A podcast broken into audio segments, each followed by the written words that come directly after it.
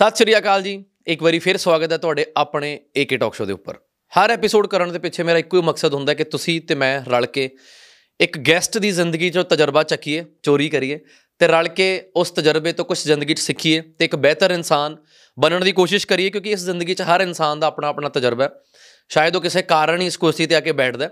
Although ਹਰ ਇਨਸਾਨ VIP ਹੈ VVIP ਹੈ, ਮੈਨੂੰ ਨਹੀਂ ਲੱਗਦਾ ਕਿ ਕੁਝ ਫਾਲੋਅਰ ਹੋਣ ਤੋਂ ਬਾਅਦ ਕੁਝ ਸੋਸ਼ਲ ਮੀਡੀਆ ਤੇ ਫਾਲੋਅਰਸ ਦੀ ਨੰਬਰਿੰਗ ਹੋਣ ਤੋਂ ਬਾਅਦ ਹੀ ਕੋਈ ਬੰਦਾ ਸਟਾਰ ਬਣਦਾ ਹੈ। ਜਿਵੇਂ ਉਹ ਬੜੀ ਵਧੀਆ ਪੰਕਜ ਤ੍ਰਿਪਾਠੀ ਜੀ ਨੇ ਇੱਕ ਇੰਟਰਵਿਊ ਗਈ ਸੀ। ਕਿਸੇ ਨੇ ਪੁੱਛਿਆ ਕਿ ਤੁਸੀਂ ਪਹਿਲਾਂ ਕਿਉਂ ਨਹੀਂ ਕਦੀ ਪੋਡਕਾਸਟ ਇੰਟਰਵਿਊ ਕੀਤੇ? ਤੁਸੀਂ ਇੰਨੇ ਬਾਕਮਾਲ ਇਨਸਾਨ ਹੋ। ਉਹ ਕਹਿੰਦੇ ਮੈਨੂੰ ਮਸ਼ਹੂਰ ਹੋਣ ਤੋਂ ਪਹਿਲਾਂ ਕਿਸੇ ਨੇ ਸੀਰੀਅਸਲੀ ਲਿਆ ਹੀ ਨਹੀਂ। ਇਹ ਲੋਕਾਂ ਦੀ ਫਿਤਰਤ ਹੈ ਕਿ ਜਦੋਂ ਕੋਈ ਮਸ਼ਹੂਰ ਬੰਦਾ ਕੋਈ ਵੱਡੇ ਫੈਨ ਫੋਲੋਇੰਗ ਵਾਲਾ ਬੰਦਾ ਕੋਈ ਗੱਲ ਕਹਿੰਦਾ ਹੈ, ਉਹ ਬੜੀ ਵਧੀਆ ਲੱਗਣ ਲੱਗ ਜਾਂਦੀ ਹੈ ਸੱਚ ਲੱਗਣ ਲੱਗ ਜਾਂਦੀ ਹੈ। ਉਹੀ ਜੇ ਕੋਈ ਆਮ ਇਨਸਾਨ ਜਿਹਨੂੰ ਕੋਈ ਨਹੀਂ ਜਾਣਦਾ ਉਹ ਕੋਈ ਗੱਲ ਕਰ ਦਵੇ ਤਾਂ ਸ਼ਾਇਦ ਉਹਨੂੰ ਇੰਨਾ ਸੀਰੀਅਸਲੀ ਨਹੀਂ ਲਿਆ ਜਾਂਦਾ।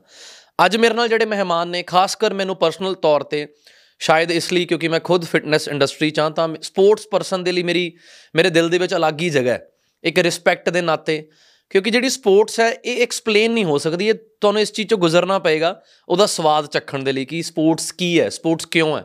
ਤਾਂ ਅੱਜ ਮੇਰੇ ਨਾਲ ਪੰਜਾਬ ਦੀ ਧੀ, ਹਰਿਆਣੇ 'ਚ ਜਨਮ ਹੋਇਆ, ਪਰ ਪੰਜਾਬ ਦੇ ਲਈ ਖੇਡ ਰਹੇ ਨੇ ਪਿਛਲੇ ਲੰਮੇ ਸਮੇਂ ਤੋਂ। ਅੱਜ ਮੇਰੇ ਨਾਲ ਸਟੂਡੀਓ ਦੇ ਵਿੱਚ ਆਏ ਨੇ ਔਰ ਕਾਫੀ ਸੰਘਰਸ਼ ਭਰੀ ਜ਼ਿੰਦਗੀ ਇਹਨਾਂ ਨੇ ਕੱਟ ਕੇ ਅੱਜ ਇੱਥੇ ਪਹੁੰਚੇ ਨੇ ਜੀ ਰਹੇ ਨੇ ਔਰ ਬੜੀ ਕੁੜੀਆਂ ਦੇ ਲਈ ਮੋਟੀਵੇਸ਼ਨ ਨੇ। ਅ, ਆਪਾਂ ਅਕਸਰ ਸੋਸ਼ਲ ਮੀਡੀਆ ਤੇ ਕਮੈਂਟਰੀ ਤਾਂ ਕਰ ਦਿੰਦੇ ਆ ਕਿ ਅੱਜ ਕੱਲ ਕੁੜੀਆਂ ਨੂੰ ਵਿਊ ਲੈਣੇ ਸੌਖੇ ਨੇ ਬਸ ਨੱਚ ਕੇ ਦਿਖਾਤਾ ਮੁੰਡਿਆਂ ਨੇ ਕੁੜੀਆਂ ਨੇ ਵਿਊ ਮਿਲ ਗਏ। ਪਰ ਜਿਹੜੀਆਂ ਕੁੜੀਆਂ ਸੱਚੀ ਉਹ ਚ ਇੱਕ ਮੋਟੀਵੇਸ਼ਨ ਬਣ ਰਹੀਆਂ ਨੇ ਸਮਾਜ ਦੇ ਲਈ ਆਪਾਂ ਉਹਨਾਂ ਨੂੰ ਕਿੰਨਾ ਕੁ ਅੱਗੇ ਕਰਦੇ ਆ ਇਹ ਕਿਤੇ ਨਾ ਕਿਤੇ ਆਪਣੀ ਵੀ ਕਮੀ ਹੈ। ਮੈਂ ਤਰਸ ਦੇ ਆਧਾਰ ਤੇ ਨਹੀਂ ਚਾਹੂੰਗਾ ਤੁਸੀਂ ਇਹ ਪੋਡਕਾਸਟ ਸੁਣੋ ਪਰ ਇੱਕ ਸਪੋਰਟਸ ਪਰਸਨ ਦੀ ਕਿਵੇਂ ਜ਼ਿੰਦਗੀ ਗੁਜ਼ਰਦੀ ਹੈ ਤੇ ਕੀ ਕੀ ਇਹ ਸੋਚਦੇ ਨੇ, ਉਹਦੇ ਲਈ ਮੈਂ ਜ਼ਰੂਰ ਰਿਕਵੈਸਟ ਕਰੂੰਗਾ ਤੁਸੀਂ ਇਸ ਪੋਡਕਾਸਟ ਨੂੰ ਸੁਣਿਓ।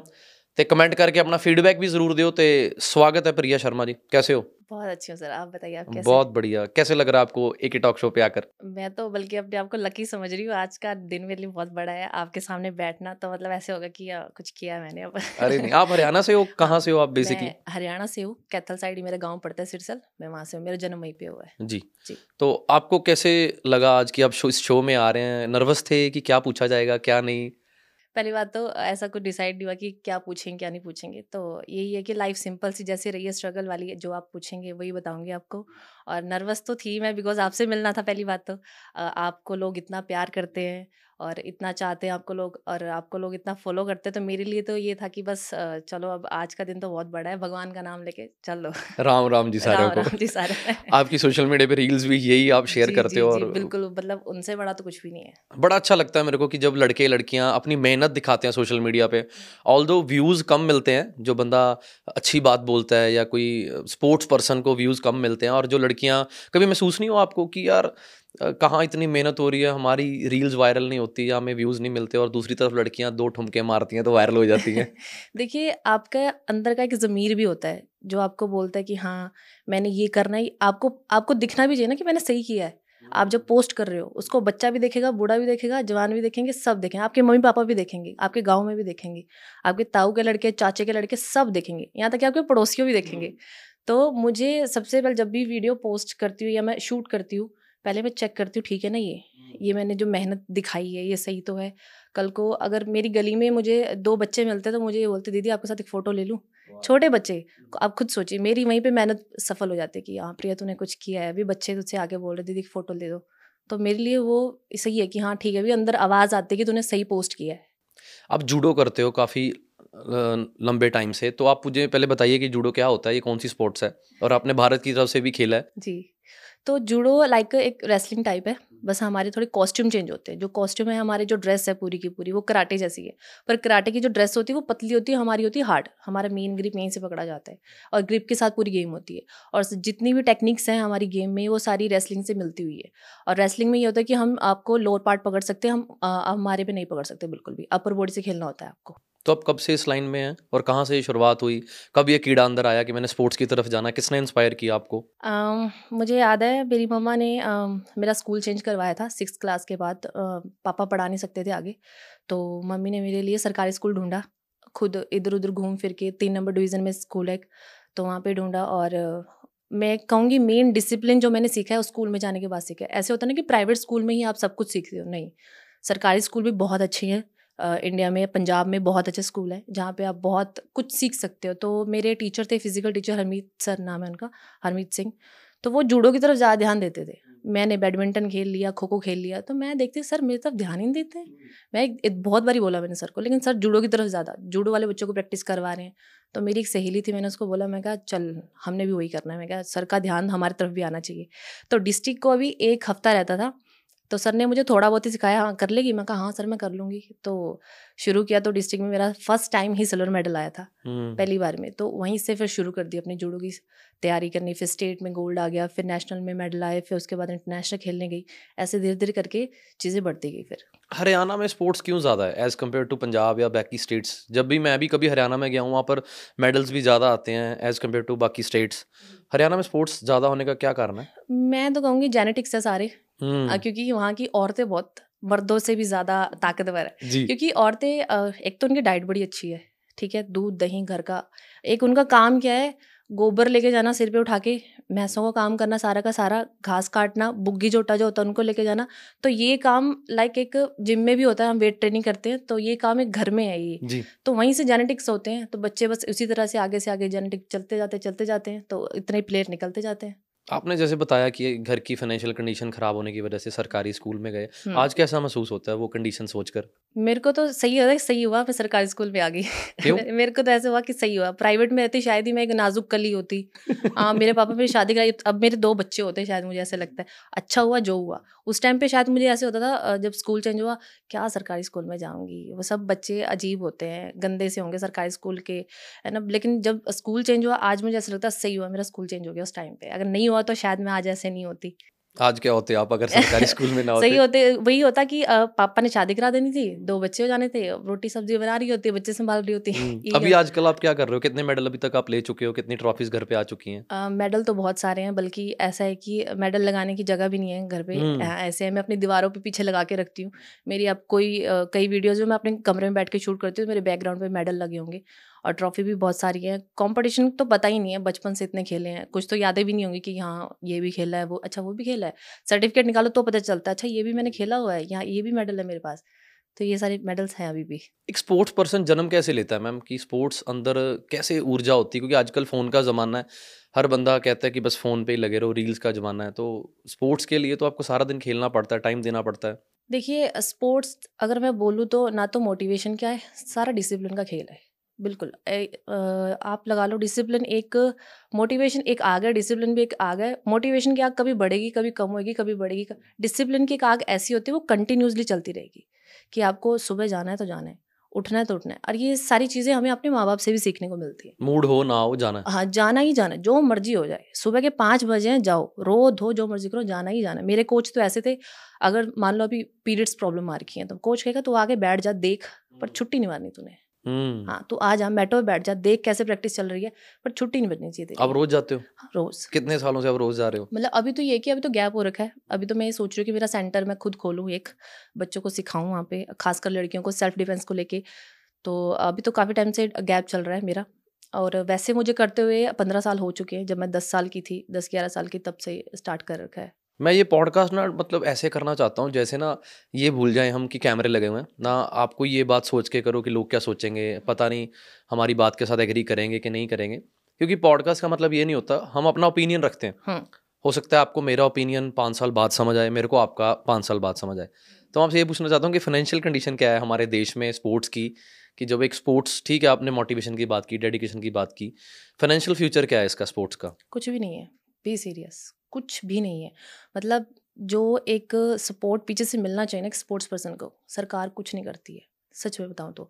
मैंने जब इटली खेलने जाना था मुझे याद है आज भी वो दिन फाइनेंस जो पैसों की दिक्कत है वो तो बहुत ज़्यादा है मेरे घर पे हद से ज़्यादा उस टाइम तो बहुत ज़्यादा थी अब तो बहुत काफ़ी बेटर हो चुकी है। उस टाइम पे मतलब हर एक इंसान के पैर पकड़ने पड़ रहे थे क्योंकि मेरा खर्चा पूरा आ रहा था दो लाख उन्नीस हज़ार दो सौ बीस ऐसे कुछ करके। अभी भी याद अभी भी याद है मुझे। तो कुछ मेरे साथ के ही थे, मेरे सीनियर थे, उन्होंने एक डायलॉग बोला था, मुझे आज भी याद है, कि अगर ये रहेगी ना, पैसों की वजह से रहेगी, कि अगर ये नहीं खेलने गई ना, इसकी जगह पे सेकंड वाली लड़की जाएगी और ये रहेगी तो पैसों की वजह से रहेगी, देख लेना। तो मैं हमेशा रोते रहना प्रैक्टिस पे भी जाना, कि मैं पैसे कहाँ से करूँ, क्या करूँ मेरे पापा ने भी हर किसी के हाथ पैर जोड़ लिए, मम्मी ने भी हाथ पैर जोड़ लिए, किसी ने कोई हेल्प नहीं की। मैं अभी एक, उनका नाम नहीं बोलना चाहती, वो है कांग्रेस पार्टी के हैं वो ठीक वो आए थे एक बारी हमारी गली में तो बड़े ज़ोर ज़ोर से भाषण दे रहे अच्छे से, मेरे मम्मी पापा वहाँ पे गए हुए थे। तो पापा ने खड़े होकर बोला कि मुझे पैसों की ज़रूरत है ऐसे ऐसे करके। तो कहते जी, ये मेरे पीएन का नंबर है, इनको कॉल कर लेना, ये आपकी हेल्प कर देंगे। पीएन का नंबर बंद है। हम्म। कोई हेल्प नहीं और मेरी डेट पास आते जा रही थी कि भी हाँ क्योंकि मुझे किट इंडिया का कोड भी मिलना था, सब कुछ मिलना था, पैसे जमा करवाने थे टिकट्स के लिए। कुछ अता पता ही नहीं उनका, क्या करे। तो लास्ट में मेरे कोच ने ही मेरी हेल्प की, जैसे तैसे करके, मेरे जो कोच हैं, उन्होंने मेरी हेल्प की थोड़ी बहुत, थोड़े बहुत मेरे घर वालों ने कहीं से ब्याज से उठाए और तब जाके कहीं मैं खेलने गई होंगी। आपने कभी इस चीज़ का सोल्यूशन निकालने की कोशिश की? क्योंकि मेरे भी पंजाब के हेल्थ मिनिस्टर फ्रेंड हैं गुरमीत सिंह मीथियर जी तो मैं भी उनसे बहुत बातें करता हूँ। एज़ कंपेयर टू पुरानी गवर्नमेंट्स पंजाब में, इस बार मेरे को लगता है कि पूरे देश में से शायद सबसे ज़्यादा मेडल्स पंजाब में आए इस बार ओलंपिक्स में। तो उसका भी कारण है कि शायद कहीं ना कहीं गवर्नमेंट ध्यान दे भी रही है, पर गवर्नमेंट बोलती है कि अगर एक कोई स्पोर्ट्स पर्सन है, वो स्पोर्ट्स कर रहा है तो वो गवर्नमेंट के ऊपर एहसान क्या है कि आप उनसे क्यों पैसे मांग रहे हो? गवर्नमेंट क्यों दे आपको? आप खुद क्यों नहीं कर सकते? इसके बारे में आपका क्या सोचना मेरा ये कि देखिए मेडल आ रहा है तो नाम किसका हो रहा है? देश का? देश का नाम हो रहा है। वो मेडल अगर आज मान लो नीरज चोपड़ा मेडल ले रहा है तो इंडिया आ रहा है पीछे। हम्म, कल को मैं मेडल लूँगी इंडिया आएगा पीछे। ठीक है इंडिया के बाद क्या आएगा? मैं अगर अपने पंजाब में वापस आऊँगी पंजाब का नाम है। पंजाब की सरकार आगे आएगी पंजाब की सरकार पैसे देगी। तब सरकार खड़ी होगी हाँ जी देखो जी मैंने ये दिया है। तब तुम क्यों आते जब मेडल आता होता है? हम्म, तो ओबियसली एक बच्चे को चाहिए मुझे सपोर्ट करो मैं मेडल लाऊँगा अपने देश के लिए। तो मेरा कई बार ऐसे होता है कि जिन बच्चों को अभी तक जॉब भी नहीं मिली है क्योंकि सरकार ने बीच में बोला था हम जॉब निकालेंगे नहीं। मेरे बीच में तो एक बार मन आया था जब ये आम आदमी पार्टी आई थी कि मैं जाके बोलूँ जब जहाँ पे ये भाषण देते हैं कि जॉब का है हम्म, जॉब निकालो बच्चे फिर रहे हैं बच्चों की एज निकल रही है चौबीस चौबीस पच्चीस साल के हो गए बच्चे वेट कर रहे हैं। एक भी भर्ती नहीं निकाली ना पंजाब पुलिस की, ना किसी चीज़ की। कईयों के तो मतलब ऐसे है कि कईयों ने इतने साल से गेम किए, वो छोड़ रहे हैं। इसी वजह से क्योंकि ना तो कोई सपोर्ट सिस्टम है पीछे से, ना सरकार का कोई हाथ है।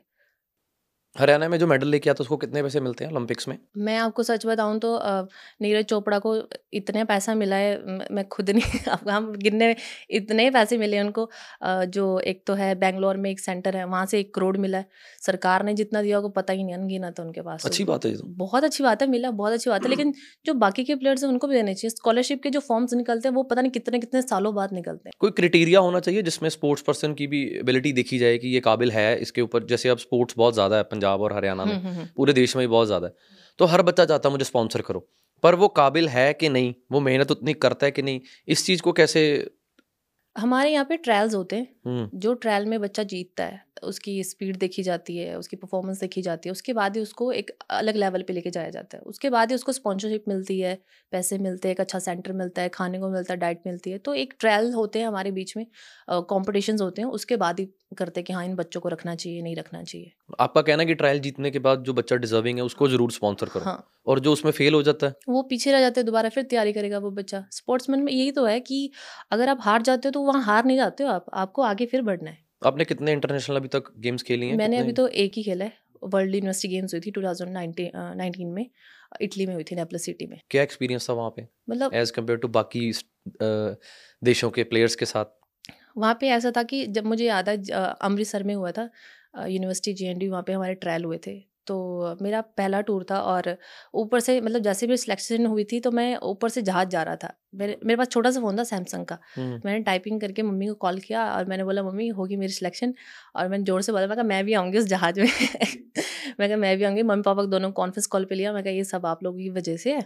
तो मैं क्या अब मैं जा रही हूँ वहाँ पे ऐसे ऐसे करके कहते ठीक है। लेकिन जब मैं इटली में गई वहाँ पे लोगों को देखा प्लेयर्स को देखा सबसे बड़ी बात तो मुझे ये लगी उनके साथ मेडिकल जो डॉक्टर्स हैं वो खड़े हैं उनके साथ। हम्म। अगर उनको इंजरी भी हो रही है चोट भी हो रही है उनको टेपिंग कर रहे हैं हेल्प कर रहे हैं मसाज कर रहे हैं हम बैठे इंडिया वाले चुपचाप करके देख रहे हैं खुद ही पट्टी बाँध रहे हैं खुद ही लगे हुए अपने खाना पीना करने तो बहुत शर्म लग रही थी कि यार मतलब क्या है ये? बहुत बुरा लग रहा था कि मतलब उनके साथ पूरी टीम आई है हमारे साथ हमारा कोई इधर है कोई उधर है कोई इधर गया कोई उधर गया। ये चीज़ है वहाँ पे। मैम एक बार आपकी वीडियो वायरल हुई थी आपको शायद याद हो जिसमें आप रो रहे थे बहुत ज़्यादा शायद वृंदावन की वो वीडियो थी।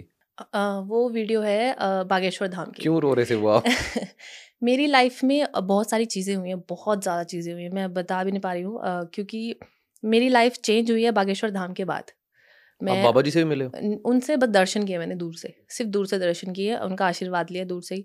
और मेरी लाइफ मैं इतना ज़्यादा मानती हूँ बजरंग बली को हद से ज़्यादा मानती हूँ बहुत ज़्यादा मानती हूँ मतलब सुबह आँख खुलती है तो राम जी का नाम आता है। वाह जी वाह। और डेली मैं 108 बार हनुमान जी का मंत्र है राम जी उनका जाप करती हूँ डेली सुबह।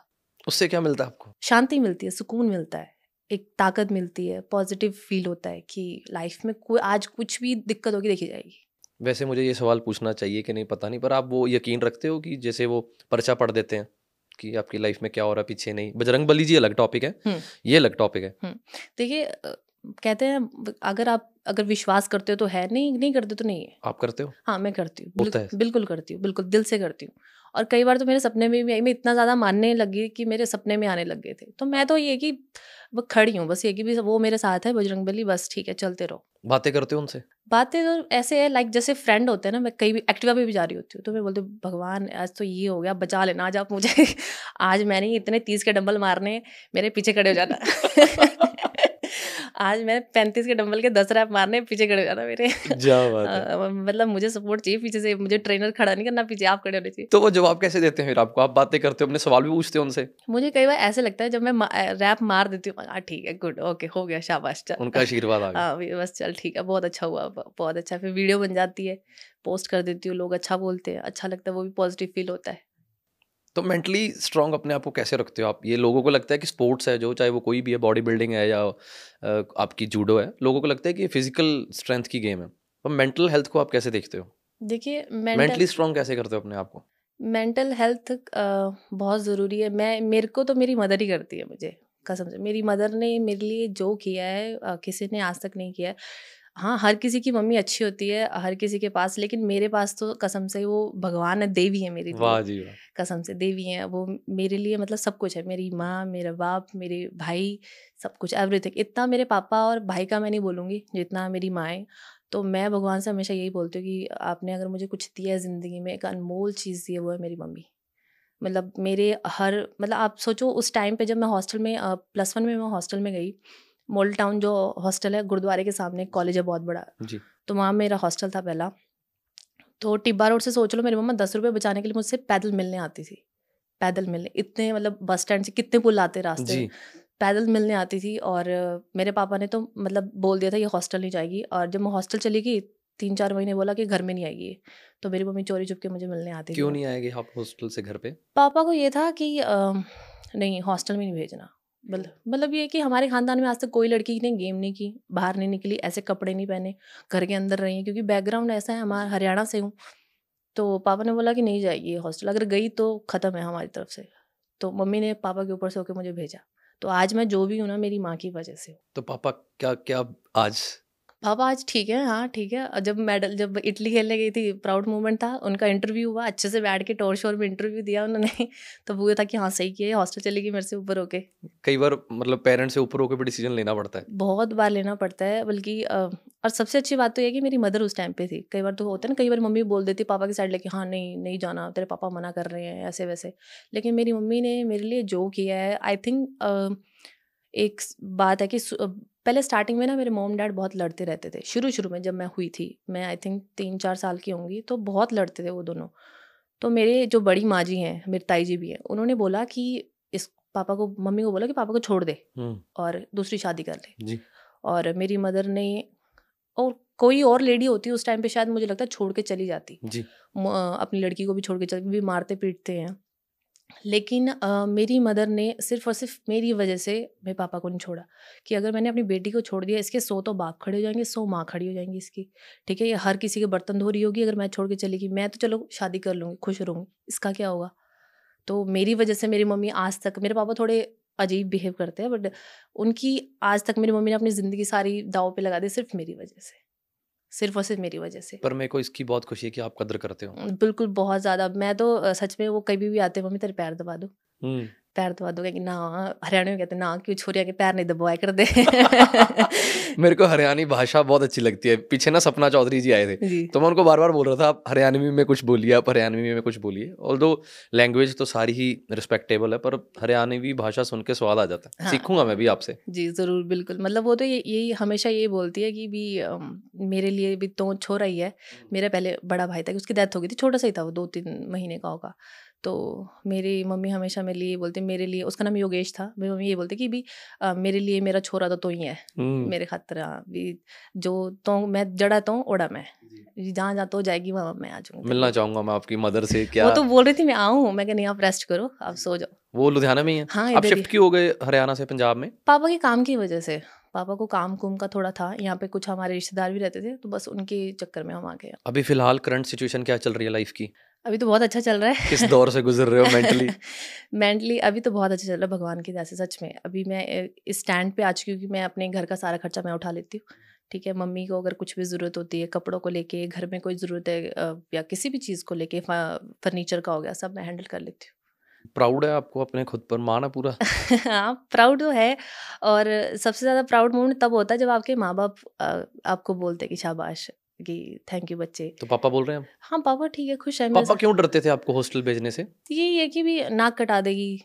होता है हरियाणा वाले को होता है अंदर। पंजाब में भी ये चीज़ होता है। आपको क्या लगता है उस चीज़ के लिए माँ बाप की सोच गुनेगार है या बच्चों का गलत रास्ते पे जाना गुनेगारी है? देखिए दोनों चीज़ें फिफ्टी फिफ्टी लगा सकती हूँ। माँ बाप को डर भी जायज़ है हम्म, बच्चा बिगड़ना जाए लेकिन अ, बच्चे को कब तक आप संभाल के रखोगे? वो जो आपके आपके संस्कारों पर डिपेंड है ना।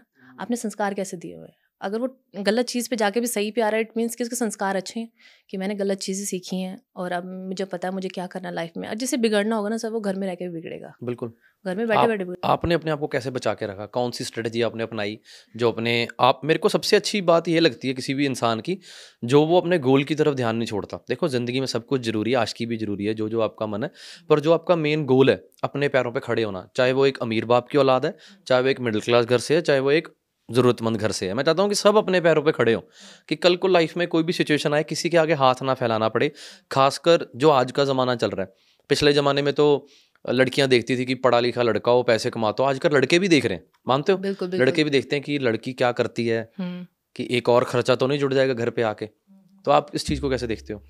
देखिए सिंपल सी चीज़ है अभी मैं जिस रिलेशनशिप में हूँ साथ में जो मेरे पार्टनर है ओबियसली हर किसी को होता है कि यार पहले ये ऐसे होता था कि भी लड़का ऐसा होना चाहिए कमाता हो पैसे हों उसके पास अच्छा खानदान हो। लेकिन आज के टाइम पे मुझे ऐसे लगता है कि लड़कियों को सबसे पहले आपको देखना चाहिए कि लड़की कमाती कि नहीं कमाती वेल सेटल्ड है कि नहीं है। ज़रूरी है ये चीज़ बहुत ज़्यादा ज़रूरी है। क्योंकि अब आपको पता नहीं है कि ससुराल में जाने के बाद बहुत सारी डिपेंड हो जाती लड़कियाँ लड़कों पे घर में बैठे बैठे कि भी हाँ मुझे खर्चा दो। खर्चा दो पैसे दो। उसके बेचारे के ऊपर क्यों इतना सिर पे उसके हथौड़ा मार रहे हो? तुम्हारे जेब में भी होना चाहिए कुछ ना कुछ। आपने खुद अपना पार्टनर ढूंढा जी। कैसा लग रहा है फिर? माँ बाप कैसे हैं? आपके खुश हैं? बहुत खुश है घर पे कलेश तो नहीं हुआ? नहीं बिल्कुल नहीं। मेरे घर पे तो बिल्कुल भी नहीं हुआ। मेरे मतलब कि रिश्तेदारों में हुआ होगा थोड़ा बहुत पर घर पे नहीं हुआ। रिश्तेदारों में ऐसा है कि राजपूत है लड़का मैं ब्राह्मण हूँ। ओके। हाँ। ये कब खत्म होगी?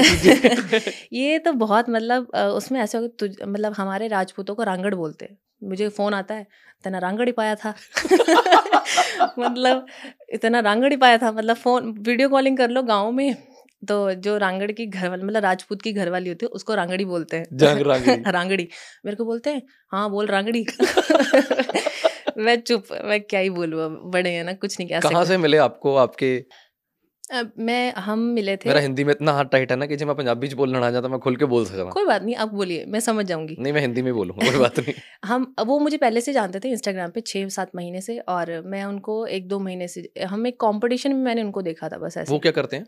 प्रोफेशनल बॉडी बिल्डर है। क्या बात है। और क्या बोलते हैं प्रेप कोच भी है ऑनलाइन ट्रेनिंग भी देते हैं फॉरेन के उनके वो भी हरियाणा से ही हाँ? वो हरियाणा से फरीदाबाद से। ओके।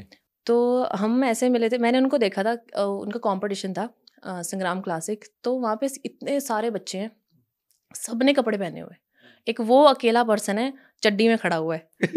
तो मैं सोच रही हूँ, इसको क्या मौत पड़ रखी है? मतलब ये अकेला खड़ा है ऐसे। चलो, उस टाइम पर इतना ध्यान नहीं दिया, क्या ही होना, क्या नहीं। तो हम फिर उसके बाद धीरे धीरे लाइकिंग बढ़ने लगी। मैंने रील इंस्टाग्राम देखा तो हम मिले शेरू क्लासिक में। तो- उनका एक साथ में उनका जो बूथ था, हम एक ब्रांड की तरफ़ से स्पॉन्सर्ड है मेट्रो फार्मा की तरफ़ से, वो अपनी दूसरे ब्रांड की तरफ़ से।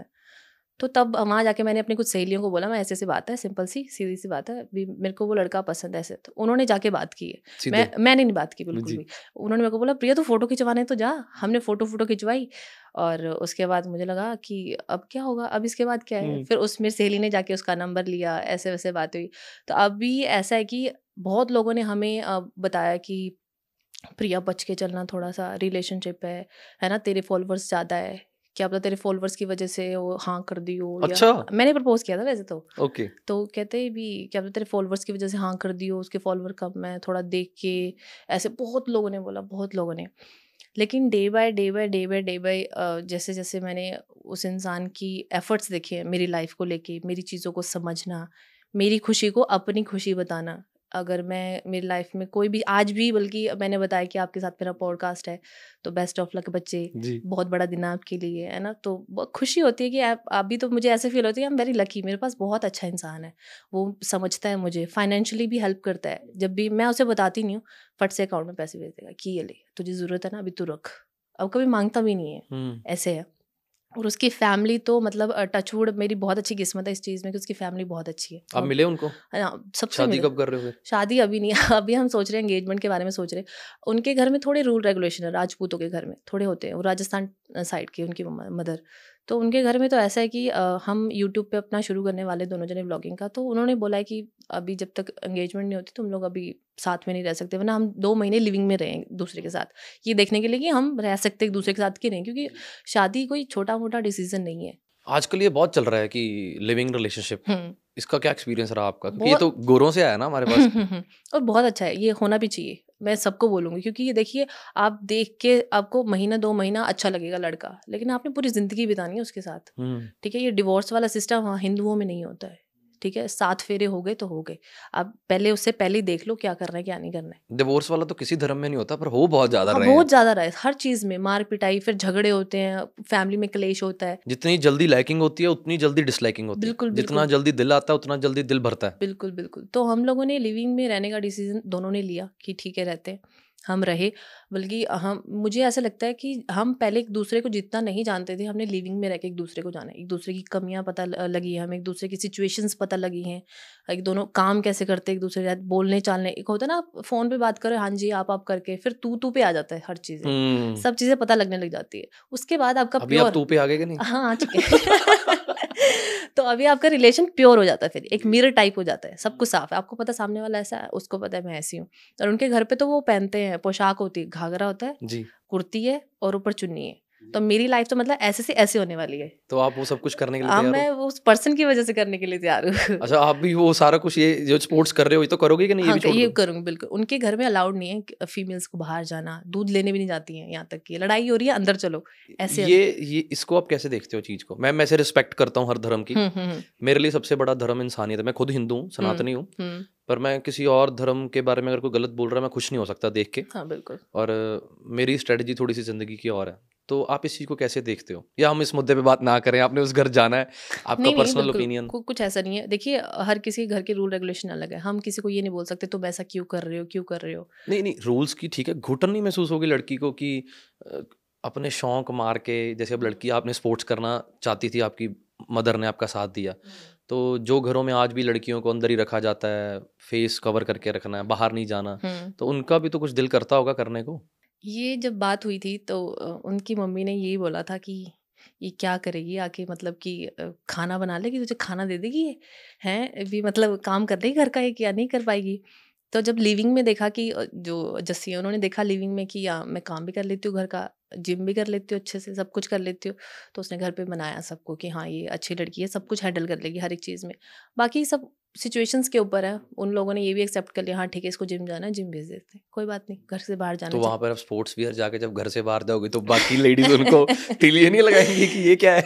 देखिए सब बोलेंगे अभी भी बोल ही रहे हैं उनको सब ठीक है बट एक होता है ना कि हाँ चलो ठीक है हमारे घर में आएगी बल्कि जो मम्मी जी हैं बहुत अच्छी हैं वो। सपोर्टिव है बहुत ज़्यादा। उन्होंने बोला कि ठीक है कोई ना तू चले जाना जिम जाकर तुझे जाना है। तो बट ये कि कपड़े तो जो घर में पहने वही पहन के रास्ते में चेंज कर अपने कपड़े। हम्म, हाँ। जिम जाकर। हाँ जिम जाके अपने कपड़े चेंज कर तो फिर इंस्टाग्राम पे? इंस्टाग्राम पे वही रहेगा सेम जैसे चल रहा है। उनको कोई हाँ उन्होंने सारा इंस्टाग्राम देखा अरे आज आजकल की रिलेशनशिप कैसी चल रही है मुझे तो पता ही नहीं था। नहीं नहीं उन्होंने बल्कि बोला जैसे चल रहा है चलाओ अपना वैसे करके। जो आप सब कुछ रेडी हो कुर्बानी देने के लिए? हाँ वो भी रेडी है बेचारा सब कुछ। वो उनकी क्या कुर्बानी होगी? उनकी तो कोई कुर्बानी नहीं है। उन्होंने आपको अपने घर लेके जाना आपने तो नहीं जाना? हाँ ये भी है बट सिंपल सी बात तो ये है कि आपको रिलेशनशिप में अपने अंदर चेंजेस लाने पड़ते हैं।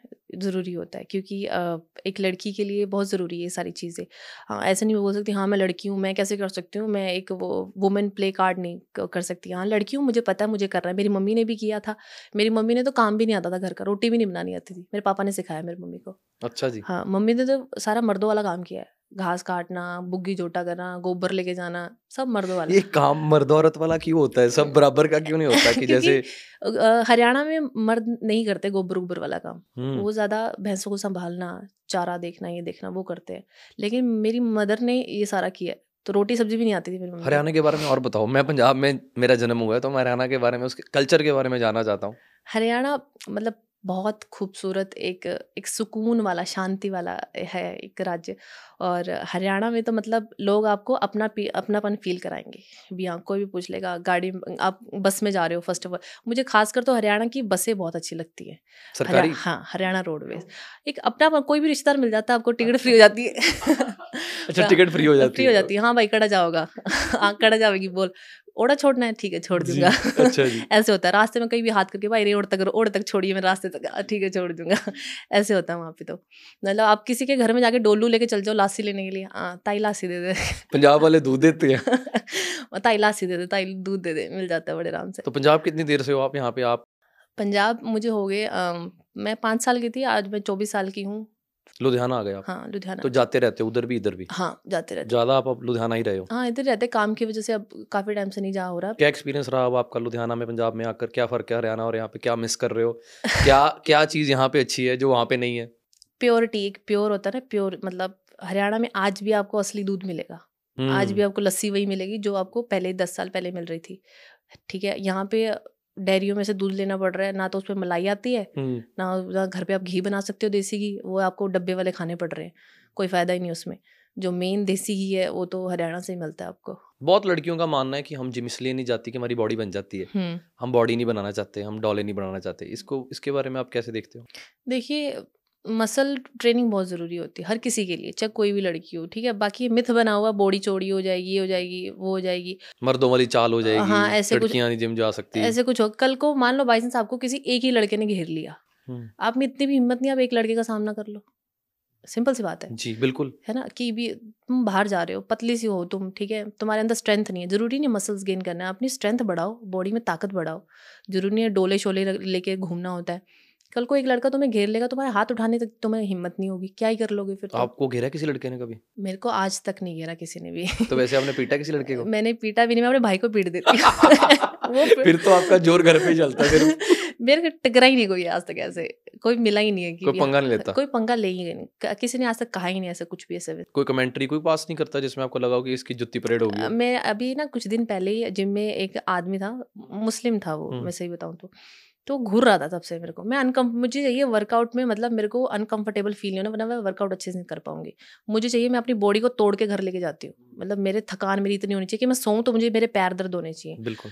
तो वो मेरी तरफ़ घुरी जा रहा है घुरी जा रहा है। मैं ना बैक लगा रही थी मैंने छोड़ा डंबल वहीं पे मैं गई उसके पास। मैं भाई साहब क्या दिक्कत है? मैं क्या मैं ना अनकंफर्टेबल हो रही हूँ वर्कआउट करने में। मैं क्या अभी मुझे दिक्कत हो रही है थोड़ी सी? तो आप बार बार इधर देख रहे हो। कहता मैंने तो देखा नहीं आपकी तरफ़। माँ देख रहे हो। मैं कहा मैं अनकंफर्टेबल हो रही हूँ बहुत ज़्यादा। हम्म, तो वो बेचारा चुपचाप करके अपना साइड चला गया। उसने दोबारा मुड़ के देखा मेरी तरफ़। ये तो अच्छी बात होगी फिर। बहुत अच्छी बात है। आपको बोलना चाहिए उसी वक्त जाके जहाँ आप अनकंफर्टेबल फील करो ना बोल दो जाके सीधा। अच्छा जब आप इंस्टाग्राम रील्स वाली लड़कियाँ देखते हो जिनके रातों रात मिलियन फॉलोअर्स उनको देख के जेलस होती है? कभी नहीं। कभी भी नहीं। लोगों पे नहीं आता कि लोग क्या कुछ देखना चाहते हैं? नहीं कभी नहीं आता। मैं बस जब मुझे कुछ अलग ही वीडियोस दिखती हैं लड़कियों की हम्म, हिप्स को लेके ब्रेस्ट को लेके तो मुझे होता है कि क्या कर रही है यार ये? मतलब इसको आसान तरीका नहीं वायरल होने का ये? आसान तरीका भी है बट मुझे ऐसा लग रहा है कि तुम अपना खुद का तुम आगे तुम जाके क्या ही करोगे? तुम बैठ के जब शांति से तुम बैठते हो तुम सोचते हो तो तुम्हें फील नहीं होता यार मैंने क्या पोस्ट कर दिया? एक गलत चीज़ पोस्ट कर दी मेरे पापा भी देखेंगे इसको मेरी मम्मी भी देख सकती है क्योंकि मेरी मैं जो वीडियो डालती हूँ मेरे पापा की फैक्ट्री में सब देखते हैं। हम्म, तो मेरे पापा को सब बोलते हैं कि लड़की आपकी बहुत अच्छी कर रही है बहुत अच्छा कर रही है आपकी लड़की। तो मुझे ऐसे फील होता है कई बार कि यार ये क्या है? मतलब मैं कई बार मैं सोचती हूँ मैं क्या हो गया लड़कियों को यार? क्या हो गया? कुछ भी डा- डालो मैं ढंग का डालो। सूट की सूट सलवार की फ़ोटो डालो है? खेतों में चलते हुए फ़ोटो डाल। लो कितनी लड़कियाँ बनाती हैं आजकल मैंने देखा है। तो वैसे डाल लो पुशअप्स की वीडियो डाल लो कुछ भी करके डालो। आप कितने पुशअप लगा लेते हो एक बार में? मैंने Without break? Sixty sixty without break क्या बात है फिर तो आप हार गए मेरे से। सौ लगाऊँगी। अभी मैं रोडीज की तैयारी कर रही हूँ। अच्छा जी। हाँ तो अभी फिर मेरा टारगेट है सौ दो सौ सौ रोडीज रोडीज में क्यों जाना चाहते हो? मेरे को ये है कि मुझे आगे बढ़ना है। चाहे रोडीज किसी भी चीज़ का लगा लो या साफ़ शब्दों में बोलूँ तो एक सहारा लगा लो रोडीज को तो मुझे लाइफ में आगे बढ़ना है वो भी अच्छे लेवल पे होके। क्या मुकाम है आपका? पैसा कमाना? पैसे कमाना नहीं मुझे एक ये दिखाना है कि इंडिया में भी ऐसी लड़कियाँ हैं। हम्म, एक अच्छी लड़कियाँ भी हैं गेम को लेके भी अपनी फिटनेस को लेके भी हरियाणा से भी है बैकग्राउंड एरिया भी ऐसा है। तो मुझे वो दिखाना है कि भी हाँ लड़कियाँ भी हैं ऐसी कुछ आप अपनी मेंटल हेल्थ को ठीक करने के लिए क्या करते हो? मैं मेंटल हेल्थ को ठीक करने के लिए भगवान के पास जाती हूँ। भगवान को बैठ के बोलती हूँ वो अ, क्या नाम है? खान पैनी वाले जो सिंगर है उनका एक गाना है जिसमें एक लाइन है अ, कि जेड़ा बंदा मतलब रब नु आके दसदा गल एक लाइन है है ना? तो वो लाइन बहुत मैंने वो बहुत ध्यान से सुनी थी भगवान को आके आपको सब कुछ बोलना है रात को पूरे दिन में जो भी हुआ है। आके बोलना है भगवान को कि आज मेरे से ये हो गया मेरे से वो हो गया मेरे से ये हो गया आज मुझे ये बोल अपना दुख सुनाना है। अपना दुख बोल दो वो सुनने के लिए बैठे हैं। बोलो उनको और वो सुनते हैं। जब तक उनको जाके नहीं बोलोगे वो कैसे सुनेंगे भाई? उनको बोलो कि ये हो गया आज तो आपने ये करना है मुझे ये चाहिए आपसे बताओ दोगे ये। तो मेरा ऐसे होता है मैं बिल्कुल फिट रहती हूँ मैं अपनी मम्मी को भी समझा देती हूँ कई बार मम्मी को बोल देती हूँ मम्मी ऐसे ऐसे हो गया आज ऐसे। तो मेरी मम्मी इतनी मतलब मेरी मम्मी के अंदर पेशेंस इतने ज़्यादा है हद से ज़्यादा वो मुझे बहुत मोटिवेट करती है मतलब। मेरी लाइफ में मोटिवेट का कोई ज़रिया नहीं बट वो एक है एक लेडी मतलब। मुझे हर टाइम हर वक्त मेरे पीछे मेरी रीढ़ की हड्डी है वो। वो नहीं है तो लाइफ में मैं कुछ भी नहीं हूँ। वो ख़त्म मैं ख़त्म। स्पोर्ट्स में मैम पीछे जैसे वो चला था हरियाणा में कि धरना लगा था एक लीडर के खिलाफ उसको आप कैसे देखते हो? स्पोर्ट्स में ये चीज़ें होती हैं जिसके खिलाफ वो धरना लगा है कि लड़कियों को ईव टीजिंग का सामना करना पड़ता है? लड़कियों का लोग फ़ायदा भी उठाते हैं अगर किसी स्पोर्ट्स में कि चल मैं तेरे को आगे करता हूँ पर उसके पहले ये शर्तें रखनी पड़ेंगी? ये चीज़ें हैं सच बोलूँ तो। हम्म। मेरे साथ भी हुई हैं चीज़ें। अभी मेरे जूडो के ही हैं फेडरेशन के ही हैं। तो उन्होंने मेरे को बोला कि हम आपके जूडो के फेडरेशन के जो पंजाब के हैं उनसे बात करते हैं आपकी गेम को लेके या आपकी डाइट को लेके आपको स्पॉन्सर करेंगे वो। तो मैंने जब उनसे इंस्टाग्राम पे बात की तो उन्होंने मेरे से क्वेश्चन कैसे किए आपका बीएफ है आपका ये है वो है बताओ। हम्म, अब बताओ क्या करे? लड़की क्या करे? क्या कर सकते हैं? मैंने स्क्रीनशॉट लेके रख लिया। मैं किसी दिन मेरे को टक्कर के मैं उसके बाद कुछ नहीं छोड़ा? मैं पकड़ूँगी जिस दिन। कोई कंप्लेंट नहीं की उसकी? उसकी मैंने उनको बताया बजाज वालों को मैं कहा ऐसे ऐसे बात है। तो उन्होंने बोला प्रिया बात मत करो इनसे कुछ भी। पीछे हट जाओ। रिलेशनशिप का क्या लेना देना स्पोर्ट्स से? डिस्ट्रैक्शन है रिलेशनशिप क्या? मेंटेन करना आना चाहिए सब कुछ चल जाता है। देखिए आपके पार्टनर पे भी डिपेंड होता है हम्म, कि वो आपको कैसे पुश करता है। एक तो है आप पूरा दिन आशकी पे लगे हो बातें करने हाँ, लगे। सुबह खाना खा हाँ, लिया। हाँ मेरा बाबू ठीक है। एक है कि मैंने पुशअप्स लगाए इतने मैंने वीडियो भेजी वीडियो पोस्ट की उसने कमेंट किया वेरी गुड शाबाश मुझे सो चाहिए तेरे से। मैंने भी पुशअप्स की वीडियो डाली थी नीचे कमेंट किया था बाबा मुझे सो चाहिए तुझसे पुशअप्स जी। तो ये एक होता है कि हाँ यार कि पुश करने वाला पर्सन है मेरे पास। और वो आप मानो कि तीन सौ तीन सौ के करीब डेड लिफ्ट लगाता है। हम्म, तीन सौ के करीब डेड लिफ्ट लगाता है। आप। खुद सोचो कि मैं सोचती हूँ हद यार मैं डेढ़ सौ वन सिक्सटी पहुँची हूँ अभी तक ये तीन सौ पे पहुँच गया। तो वो हमें हमारे बीच में यही बातें होती रहती ज़्यादातर कि हाँ आज मैंने इतना वेट मारा आज मुझे इतना वेट मारना है तूने कितना मारा? तीस के डंबल मारे तूने? अच्छा पैंतीस के डंबल ये बात होती है हमारी मैम रिलेशनशिप की ज़रूरत क्यों होती है ज़िंदगी में? आप रिलेशनशिप से पहले कैसे थे? बाद में क्या फ़र्क पड़ा? क्या आपको फ़ायदा हुआ? क्या लगता है आपको डिफरेंशिएट करो अगर दोनों जिंदगियों में पहले वाली और अब वाली? कुछ लोग अकेले ही बहुत खुश हैं। कुछ लोग रिलेशनशिप आप आ में आकर भी रो रहे हैं। आप इस चीज़ को कैसे देखते हो? देखिए लाइफ में सिंगल हो तो बहुत अच्छी बात है अगर रिलेशनशिप में हो तब भी बहुत अच्छी बात है बस आपका पार्टनर हम सफ़र अच्छा होना चाहिए। ज़्यादा अच्छी बात कौन सी दोनों में से? दोनों में दोनों ही बातें अच्छी मैं सीरियसली बोलूँ तो। अब मैं आपको बोलूँ एक होता है ना कि आप गाड़ी में किसी के साथ हो जा रहे हो लंबा सफ़र आपके साथ हम सफ़र अच्छा होगा ना पूरी दुनिया पैदल चल लोगे। क्या बात है। सच में अगर अगर आपके साथ एक इंसान अच्छा खड़ा है सपोर्टिव खड़ा है वो स्टैंड ले रहा है कि उनकी फैमिली में मानने वाला कोई भी इंसान पर मेरे लिए अपने माँ बाप को रुलाया सबको रुलाया भाई को रुलाया मेरा स्टैंड लिया तो इससे बड़ी बात क्या है? अ, मेरे माँ बाप से मिल के गया अभी। अभी मुझे एक पेट गिफ्ट किया है छोटा सा। रामू।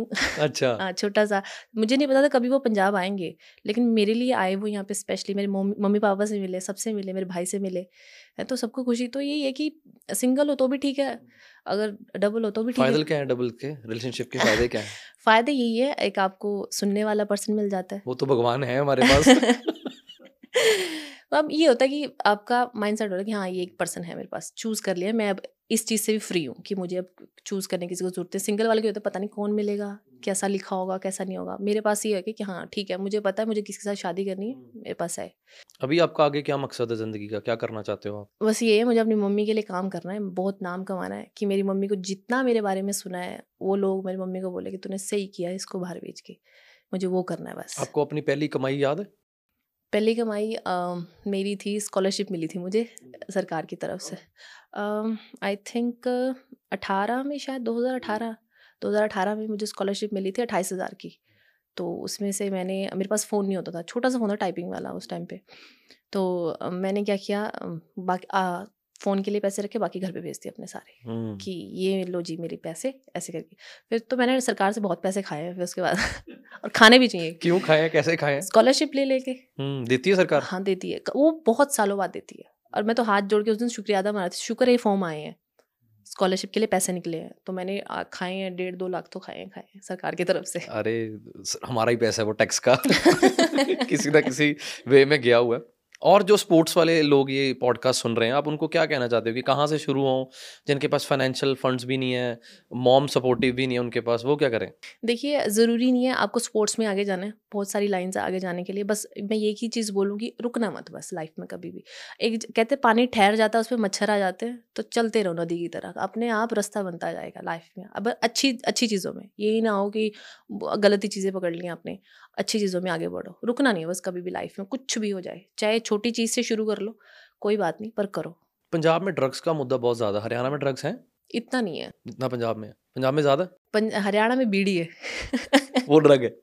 वो हुक्का बीड़ी ये। वो तो वहाँ पे शरेआम ही चलता है शरेआम वहाँ की बूढ़ियाँ पीते जो हमारी है और कहते हैं हुक्का पीने वाला बंदा ज़्यादा जीतता है। सही में वो क्यों? ज़िंदा रहते ज़्यादा देर वो पता नहीं क्यों क्या है उसमें ये मिथ्स तो नहीं बना हुआ है भाई हम पॉडकास्ट में लोगों को हुक्का पीने के लिए नहीं बोल रहे हैं। बल्कि उसमें तंबाकू होता है। मैंने खुद अपने नानू को बनाते हुए देखा है कि उसमें भरते आग भरते हैं उसके ऊपर वो गोसे से भर के जो जलाया होता है उसके ऊपर और पी पी खुश रहती है। आपने पिया कभी? कभी नहीं। मैंने एक बारी मैं बताती हूँ मैं जब छोटी सी थी मेरे यहाँ पे निशान होगा इधर जलने का।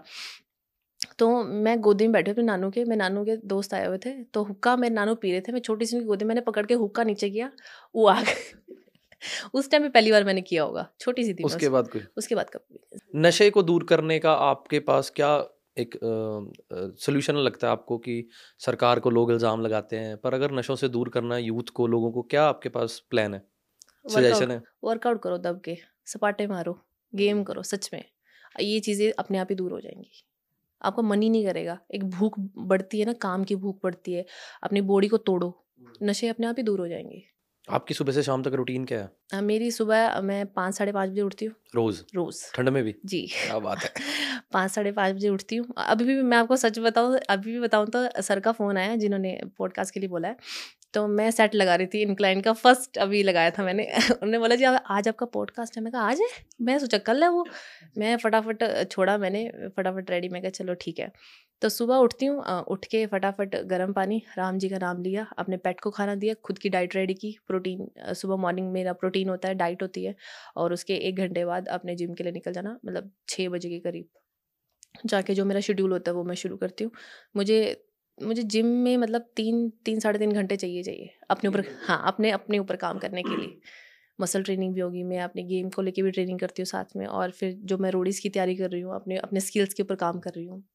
तो वो मुझे करना होता है फिर उसके बाद घर जाने के बाद मेरी फिर से प्रोटीन डाइट होती है सारी की सारी फिर उसके बाद दो दो तीन तीन घंटे बाद मील्स होती हैं वो लेती हूँ। इनकम सोर्स क्या है फ़िलहाल की घड़ी आपका?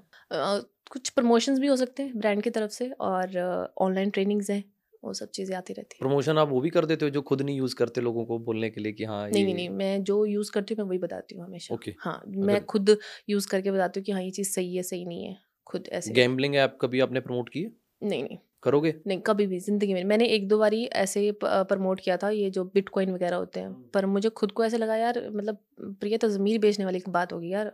मेरे जो जितने भी लोग मुझे फॉलो करते हैं वो वो ऑडियंस मेरी बहुत अच्छी ऑडियंस है मेरे पास। मतलब कि जो जेनवन वर्कआउट करने वाली है अच्छे लोग हैं। तो उनके जब मैसेज मैम हम आप पे बहुत विश्वास करते हैं आप ये प्रमोट कर रहे हो तो मुझे लगा मुझे नहीं करना चाहिए। तो मैंने उस चीज़ को फिर छोड़ दिया। एक दो बार किया होगा मैंने ये। स्पोर्ट्स के लिए जैसे आपने बोला कि एक लड़की जा रही है उसको अकेले एक लड़के ने घेर लिया तो उसका सामना भी नहीं कर सकती। हम्म। तो लड़कियों को क्या करना चाहिए घर पे? सेल्फ ट्रेनिंग के लिए? देखिए कईयों के घर में अलाउड नहीं होता लड़कियों को बाहर निकलना।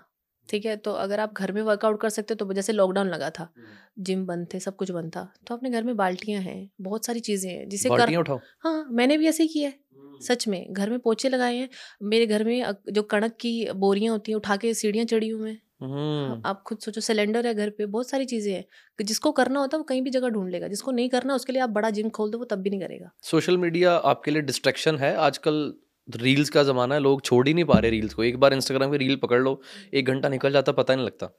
देखिए मेरे लिए रील जब होता है ऐसे इंस्टाग्राम को लेके मेरे लिए साउंड को लेके दिक्कत होती है मुझे कि- कि मैं साउंड क्या ढूंढूं? मतलब कोई अच्छा साउंड जो कि मेरे वर्कआउट की वीडियो पे मैच करता हो। मेरे लिए वो थोड़ा सा होता है कि आगे ही मिल जाए पहले ही मिल जाए कोई पहली रील से ही मैं हाँ यहाँ पे सॉन्ग को अटैच करके डाल दूँ। मेरे लिए मुझे ढूंढना पड़ता है मुझे आधा टाइम मेरा वहाँ वेस्ट हो जाता है।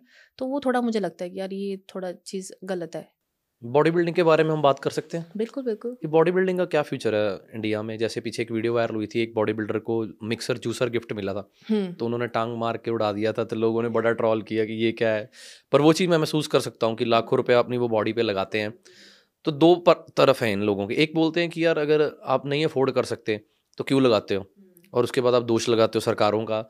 नहीं अफोर्ड करते बॉडी बिल्डिंग रहने तो कुछ और कर लो। दूसरे बोलते हैं कि अगर देश को आगे लेके जाना आज तक हमारा मेरे ख्याल से अगर मैं गलत नहीं हूँ तो इंडिया की तरफ़ से कोई मिस्टर ओलंपिया नहीं खेला आज तक। हम्म हम्म हम्म, इंटरनेशनल। तो लोग बोलते हैं कि वहाँ पर भी किसी को जाना चाहिए। तो आप इस चीज़ को कैसे देखते हो? देखिए बॉडी बिल्डिंग एक है थोड़ी महँगी गेम है ठीक है? इसमें मतलब जो इनके इंजेक्शन होते हैं अठारह अठारह सौ एक, एक दिन में दो दो तीन तीन लगते हैं।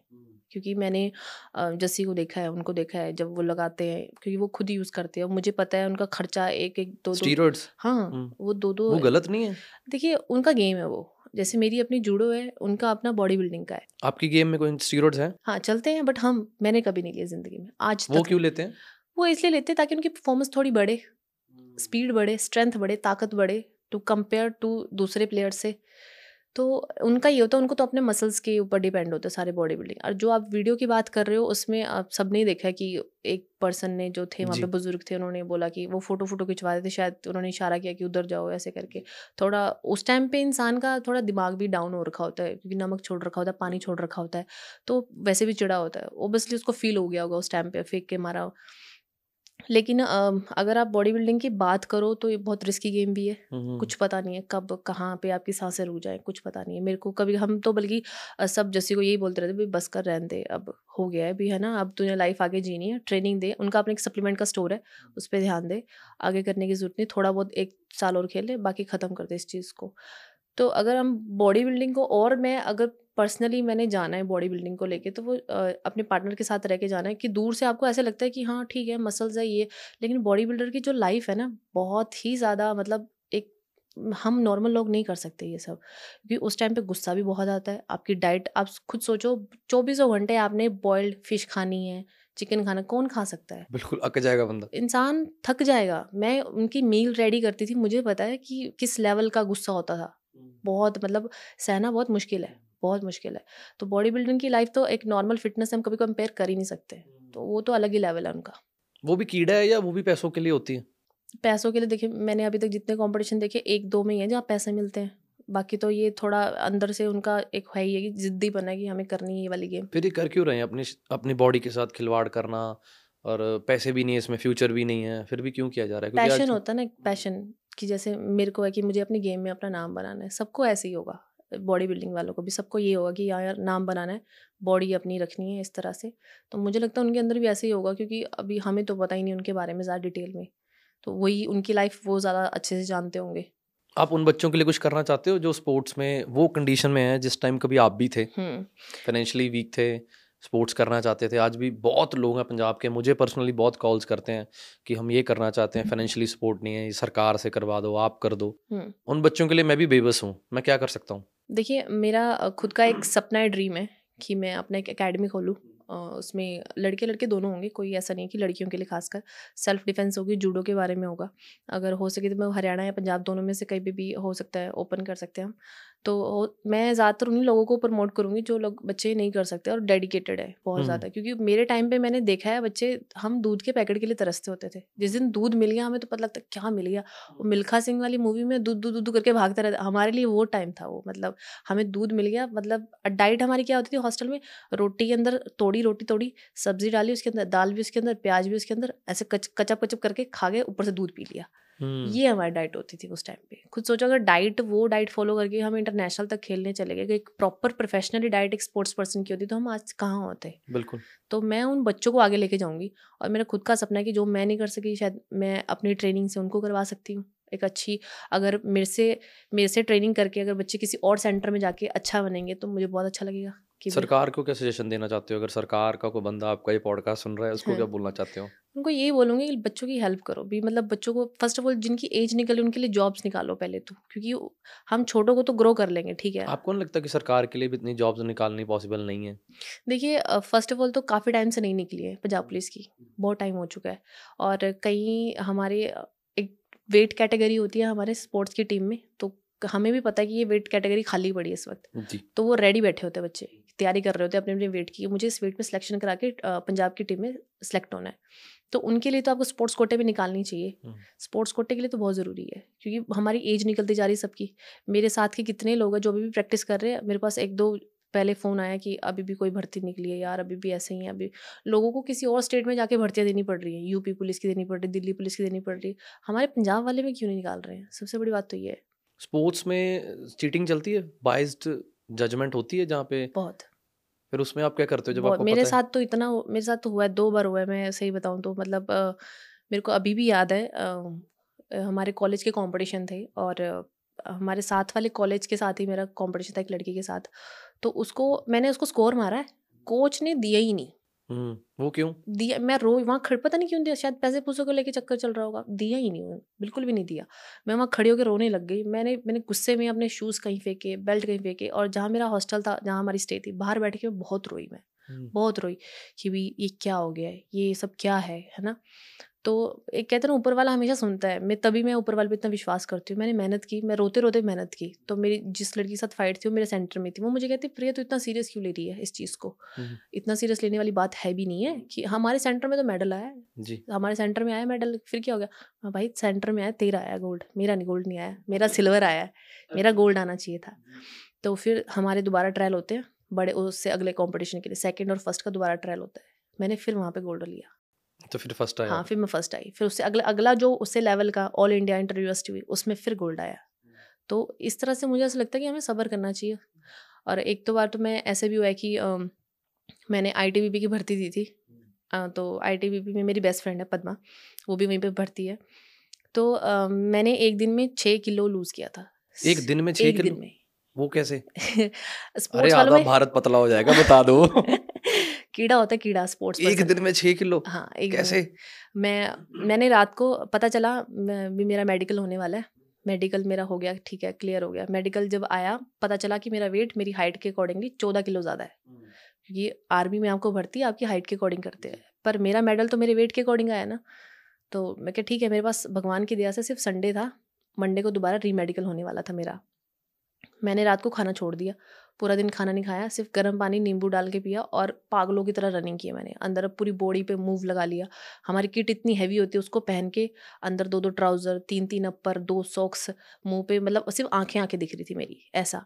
तो मेरी जो बेस्ट फ्रेंड है तो वो मेरे साथ भाग रही है दोपहर उस टाइम पे, मेरा हाथ पकड़ के, मेरा वेट लूज़ करवाने के लिए, चल चल चल चल। हमारे जूडो की ट्रेनिंग इतनी हार्ड होती है थ्रोइंग होती है तो उस हालत में आप मर रहे हो, गिर रहे हो, फिर ट्रेनिंग भी करो, उसी तरीके से एक हाई एनर्जी लेवल लेके।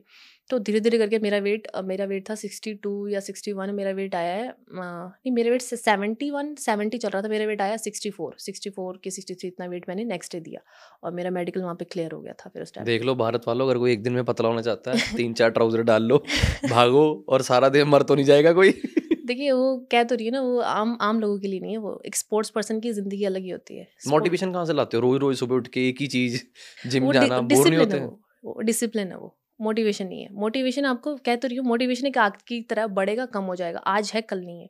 डिसिप्लिन डेली उठाएगा आपको कि मुझे जाना है तो जाना है। डिसिप्लिन में कोई एक लेवल नहीं होता कि आज ज़्यादा बड़ा डिसिप्लिन है छोटा है। डिसिप्लिन एक कंटिन्यू चलेगा। मोटिवेशन है कि कभी बड़ा है कभी छोटा है कभी कम है कभी हाँ कभी है। आज तो मोटिवेशन ही नहीं है आज कैसे मारूँगी आज स्पोर्ट्स में कर्मा का रोल होता है? कर्मा का लाइक like, जैसे जो करोगे वो भरोगे। मेडल आने में आपको आपके कर्मों का साथ होता है मेहनत के साथ साथ लक लक चलती है लक। बिल्कुल बिल्कुल बिल्कुल लक भी बहुत ज़रूरी है। एक कहते हैं ना एक मेहन एक इंसान कब से मेहनत कर रहा है और एक कुछ साल से मेहनत करके और आप आपकी जो जो आपको मिलना चाहिए था वो लेके चला जाता है। तो लक तो बहुत बड़ी चीज़ है बहुत बड़ी कर्मा बहुत बड़ी चीज़ है। कर्म जो कर्म करोगे वही मिलेगा आपको। कभी आपने चीटिंग की है?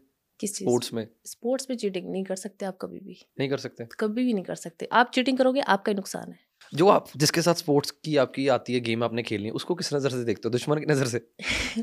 देखिए जब फाइट होती है अ, मुझे अभी भी याद है इटावा में एक फाइट थी मेरी यूपी की साइड है। तो मुझे वो ऐसे फील होता प्रिया तेरी फाइनल फाइट है ये चाहे कुछ भी हो जाए।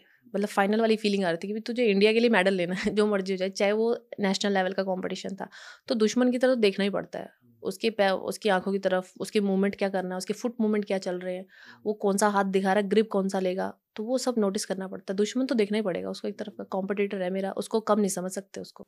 जूडो में कोई ओलंपिक मेडल आया हमारे पास इंडिया को? जूडो में अभी तक तो कोई भी नहीं है बाकी पार्टिसिपेट बहुत है बहुत सारे हैं। गरिमा दीदी है वो अवतार भी है गुरदासपुर से बहुत सारे हैं। आप कब जा रहे हो? हमारा मैं चाहूँगी अभी आई थिंक मुझे लगता है मैं थोड़ी दूसरी लाइन पे चल रही हूँ फिटनेस को लेके लेकिन मैं चाहती हूँ कि मैं जिसको ट्रेन करूँ या मैं जिसके ऊपर अपना टाइम लगाऊँ मैं इन फ्यूचर बच्चों को कर सकती हूँ। आप नहीं जाओगे?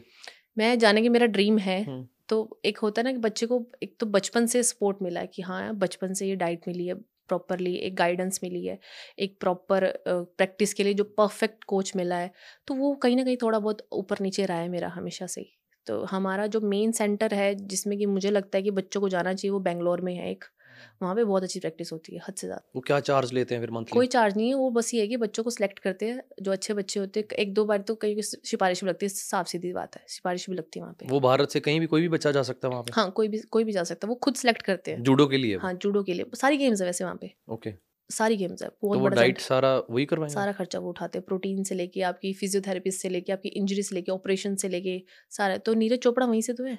वहीं से एक हम्म, करोड़ रुपया उनको मिला उसी सेंटर से। आप इंजरी हुई आपके कभी? बहुत बारी कैसे डील करते हो इंजरी का ऐसे होता है एक बार अगर ये इस बाजू की लिगामेंट दोनों को ऑपरेशन बता रखे हैं। हम्म ऑपरेशन हुए हैं दोनों? नहीं बता रखा है कि डॉक्टर ने बोला अगर वेट ज़्यादा उठाओगे तो ऑपरेशन में बात आ जाएगी लिगामेंट में स्वेलिंग है। और क्या बोलते हैं मेरे पैर का अंगूठे की साइड की हड्डी टूटी है उसका ऑपरेशन बता रखा है नीज में प्रॉब्लम है। तो चोटें तो लगती रहेंगी तो ऐसे है कि अगर इस पे लगी है तो बाकी बॉडी तो फ्री है। हम्म। उससे काम करो। तो बिना दवाई के आप ठीक चल रहे हो बिना ऑपरेशन के? ये होता है स्ट्रेंथनिंग होती है। हम्म। कोच ने बताया रखा था हमारे कोच भी थोड़े जुगाड़ू होते हैं चीज़ों को ठीक करने के लिए कि हाँ ये ऐसे ठीक हो जाता है ऐसे ठीक हो जाता है। बस उन चीज़ों चलते रहते हैं। आपकी लाइफ में आज की डेट में क्या प्रॉब्लम्स चल रही हैं जो आपको लगता है कि मेरे को इस चीज़ से फाइट करना है? स्पोर्ट्स को छोड़ के दुश्मन को छोड़ के। अभी तो यही है कि लोग मेरी बॉडी को लेके बहुत बोलते हैं मुझे कि मैं इंजेक्शंस लेती हूँ। हाँ मेरे पार्टनर को बोलते हैं उससे पूछते हैं प्रिया जी कोई इंजेक्शन यूज़ करती है? सर्कल क्या चल रहा है? हाँ क्या चल रहा है उनका है ना? डाइट क्या है उसकी क्या यूज़ कर रही है?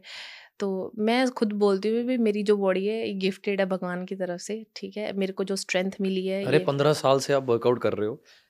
तो वो तो गिफ्टेड के साथ साथ आपकी मेहनत भी बहुत ज़्यादा है। और कहते भी तो मसल मास इतना बढ़ गया है कुछ तो यूज़ किया है मसल मास इतना गेन किया कुछ तो किया होगा। वो उस चीज़ से मुझे थोड़ा होता है आजकल कि हाँ ये क्या है मतलब। फिर क्या करते हो उसको उसके लिए उसके मैनेजमेंट कैसे करते हो अपने दिमाग की? कुछ नहीं कहती मैं जिसको जो बोलना बोलते रहो। मुझे पता है मैं अपनी जगह पे सही हूँ मेरे जो साथ वाले उनको पता है कि मैं सही हूँ। हेट कमेंट वालों के साथ कभी लड़े हो? नहीं कभी नहीं मैं जवाब भी नहीं देती। मैं आपको सच बताऊँ तो हंड्रेड परसेंट में से मुझे नाइन्टी फाइव या नाइन्टी सिक्स लोग हैं जो बहुत प्यार करते हैं। सो चार परसेंट तो उनको ध्यान दो ही मत। कहते हैं अगर आपको सफल होना है ज़िंदगी में तो आप जो आपको उल्टा सीधा बोल रहे हैं उनको जवाब देते देते आप कभी सफल होगे नहीं ज़िंदगी में। उनको जवाब दो मत। उनको बोलने दो जो बोलना है। आप खुश हो ज़िंदगी में? बहुत खुश हूँ पूरे? बहुत रिलेशनशिप के बाद ज़्यादा खुश हो? बिल्कुल खुश हूँ बल्कि आ, बहुत अच्छे पार्टनर है कसम से मतलब मैं अपने आप को लकी बोलती हूँ कि मुझे ऐसा पार्टनर मिला है सपोर्टिव करता है। मेरी मम्मी से बहुत ज़्यादा प्यार करता है मेरे लिए मेरी मदर सब कुछ है उनसे बहुत प्यार करते हैं। मदर को कैसा महसूस होता है आज आपके प्रिया शर्मा जी को देख कर कि छोरी हमारी आगे बढ़ रही है? मम्मी को बहुत अच्छा लगता है जब मम्मी मुझे टीवी पे देखती है कहीं हम्म। भी देखती है इंस्टाग्राम पे देखती है।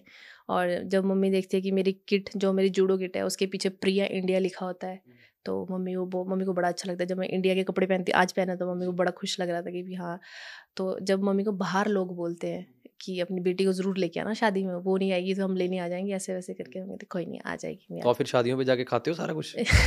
शादी में जाती नहीं हूँ सर मैं सच में। क्यों? नहीं बहुत कम मतलब मुझे वहाँ जाके पहले शादी में मेरे जाने का एक ना जाने का रीज़न ये भी था मेरे रिलेटिव मिलते थे छोरी का ब्याह ब्याह कर दो हम्म। छोरी का ब्याह कर दो कोई छोर हटो है इसके खातर? मैं मैं मैं नहीं जाऊँगी शादी में आज के बाद।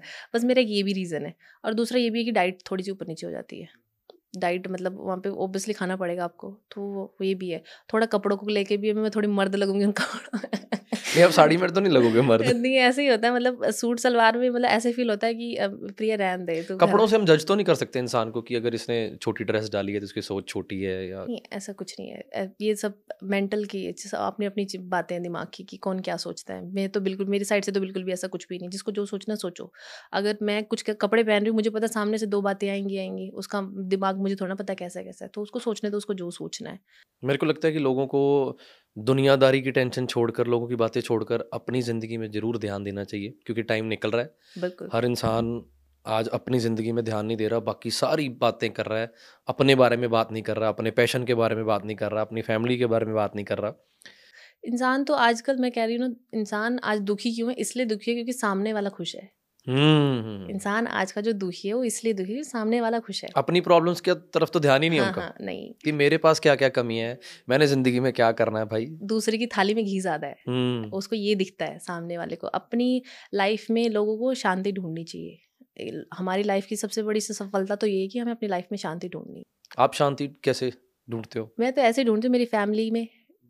अब अपने मन में अपने पेट के साथ अपनी फैमिली मेंबर्स के साथ मेरे लिए यही सबसे बड़ी वो है मेरी सफलता है लाइफ की कि मैं खुश हूँ अपनी फैमिली के साथ। तजर्बा क्या निकाला आपने ज़िंदगी का आज तक? इतने साल दुनिया में हो गए आपको आए हम्म। संभाल ले सोशल मीडिया ये वो क्या तजर्बा निकाला? क्यों मिली हमें ये ज़िंदगी?